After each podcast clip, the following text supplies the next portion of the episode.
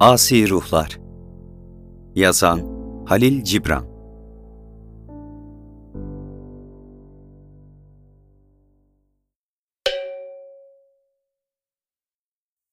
Bir kadını sevip karısı yapan, gövdesinin terini, kalbinin kanını ve canını onun ayaklarına boşaltan, uğraşlarının meyvesini ve çalışkanlığının gelirini onun ellerine koyan adam zavallıdır. Çünkü usulca uyandığında almak için çabaladığı kalbin özgürce ve içtenlikle kendi gizlerinin ve en derin sevgisinin hoşnutluğu için başka bir adama verildiğini anlar.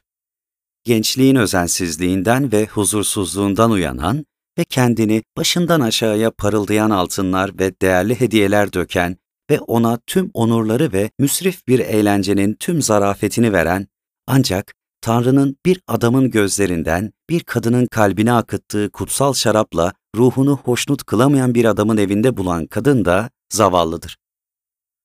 Raşit Bey Naman'ı gençliğimden beri tanırdım. Beyrut şehrinde doğup büyümüş bir Lübnanlıydı.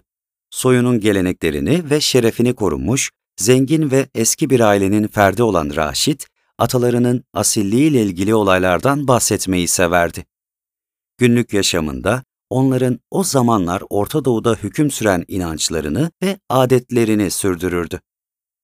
Raşit Bey Naman, eli açık ve iri kalpli biriydi. Ama birçok Suriyeli gibi gerçekler yerine sadece yüzeysel olaylara bakardı. Hiçbir zaman yüreğinin buyruklarına kulak asmaz, kendini etrafta duyduğu seslere uymakla oyalardı. Gözlerini ve yüreğini hayatın sırlarına kör etmiş, parıldayan nesnelerle kendini eğlendirirdi. Ruhu, doğanın kanununu anlamaktan, geçici şeylerden haz duymaya çevrilmişti. Sevgi ya da nefretlerini insanların yüzüne söylemek için acele eden, sonra da bu düşüncesizliklerinden artık geri dönmek için çok geç olduğunda pişmanlık duyan o adamlardan biriydi. Ve sonra başlarına bağışlanma ya da onay yerine utanç ve yergi gelirdi. İşte bu özellikler Raşit Bey Naman'ı Roshani ile ruhları evliliği cennet yapan gerçek aşkın gölgesinde kucaklaşmadan çok önce evlenmek için harekete geçirmişti. Birkaç yıllık ayrılıktan sonra Beyrut'a geri döndüm. Raşit Bey Naman'ı ziyarete gittiğimde onu solgun ve zayıflamış buldum. Yüzünde acı bir düş kırıklığının kuruntusunu görebiliyordum. Hüzün dolu gözleri, kırılmış kalbini ve kara sevdalı ruhunu anlatıyordu. Bu zavallı halinin nedenini merak etmiştim. Ancak sormakta tereddüt etmedim. Ve sana ne oldu Raşit?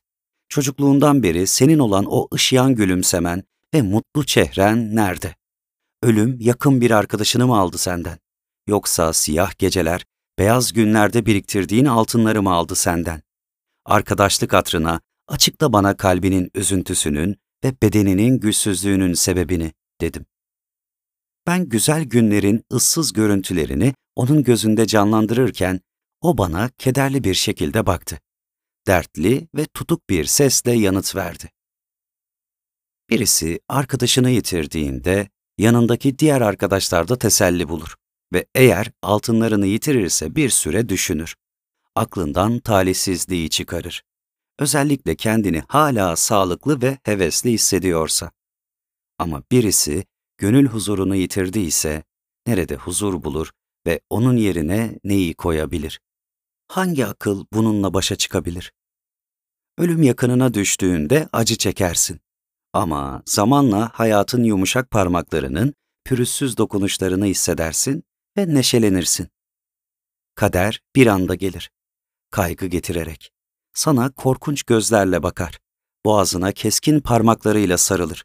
Seni yere fırlatır ve üzerine demir kaplı ayaklarıyla tepinir. Kahkaha atar ve yürür gider. Ama sonra yaptıklarından pişmanlık duyar ve iyi talih yoluyla onu bağışlamanı ister. İpek sellerini uzatır ve seni yükseklere çıkarır. Sana umut şarkısını söyler ve dertlerini unutmanı sağlar. Sana güven ve hırs duyman için yeni bir heyecan yaratır. Hayattaki nasibin çok sevdiğin güzel bir kuşsa, onu iç benliğinin tohumları ile sevinçle beslersin. Ona yüreğinden kafes, ruhundan yuva yaparsın. Ama sen ona tutkuyla hayranlık beslerken ve ona sevginin gözüyle bakarken ellerinden kaçırıverir ve yükseklere uçar. Sonra alçalır ve başka bir kafese girer. Bir daha asla sana dönmez. Ne yapabilirsin? Sabır ve teselliyi nerede bulabilirsin? Umutlarını ve hayallerini nasıl canlandırabilirsin yeniden? Hangi güç fırtınalı yüreğini sakinleştirebilir? Bunları boğulan bir sesle ve acı çeken bir ruh haliyle söyledikten sonra Raşit Bey, kuzey ve güney rüzgarları arasında titreşen sazlar gibi ayakta dikildi.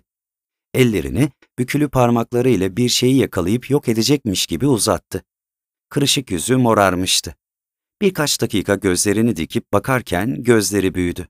Sanki yoktan var olan, onu almaya gelen bir iblis görmüş gibiydi. Sonra gözlerini bana dikti ve görüntüsü birdenbire değişti. Öfkesi keskin bir acı ve kedere dönüştü ve haykırarak dedi ki, bu benim fakirliğin öldürücü pençelerinden kurtardığım kadın, ben ona hazinemi açtım ve onu güzel giysileri ve değerli mücevherleri ve cesur atların çektiği şahane arabalarından ötürü diğer kadınların kıskanmalarını sağladım. Yüreğimin sevdiği kadın, ayaklarına sevgiyi boşalttığım kadın, ona gerçek bir arkadaş, içten bir dost ve sadık bir eş olduğum kadın, beni aldatan kadın, yoksulluğu ve utançla yoğrulmuş, rezaletle karıştırılmış kötü ekmeği paylaşacağı başka bir adam için beni terk eden kadın. Sevdiğim kadın, beslediğim güzel kuş, yüreğimi kafes, ruhumu yuva yaptığım kuş ellerimden kaçtı ve başka bir kafese girdi. Benim şefkatim ve sevgimin cennetinde yaşayan o saf melek, şimdi bana günahını çekmek için alçalan ve benim de onun suçundan ötürü yeryüzünde acı çekmeme sebep olan korkunç bir iblis gibi görünüyor. Kendini kendinden korumak ister gibi yüzünü elleriyle örttü ve bir süre sessizleşti.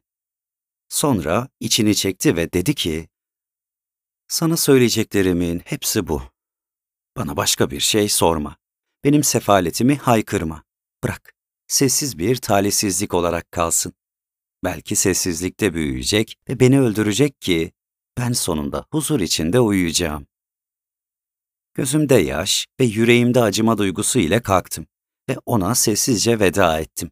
Sözlerimin onun yaralı yüreğini teselli edecek gücü ve bilgimin onun hazin benliğini aydınlatacak feneri yoktu.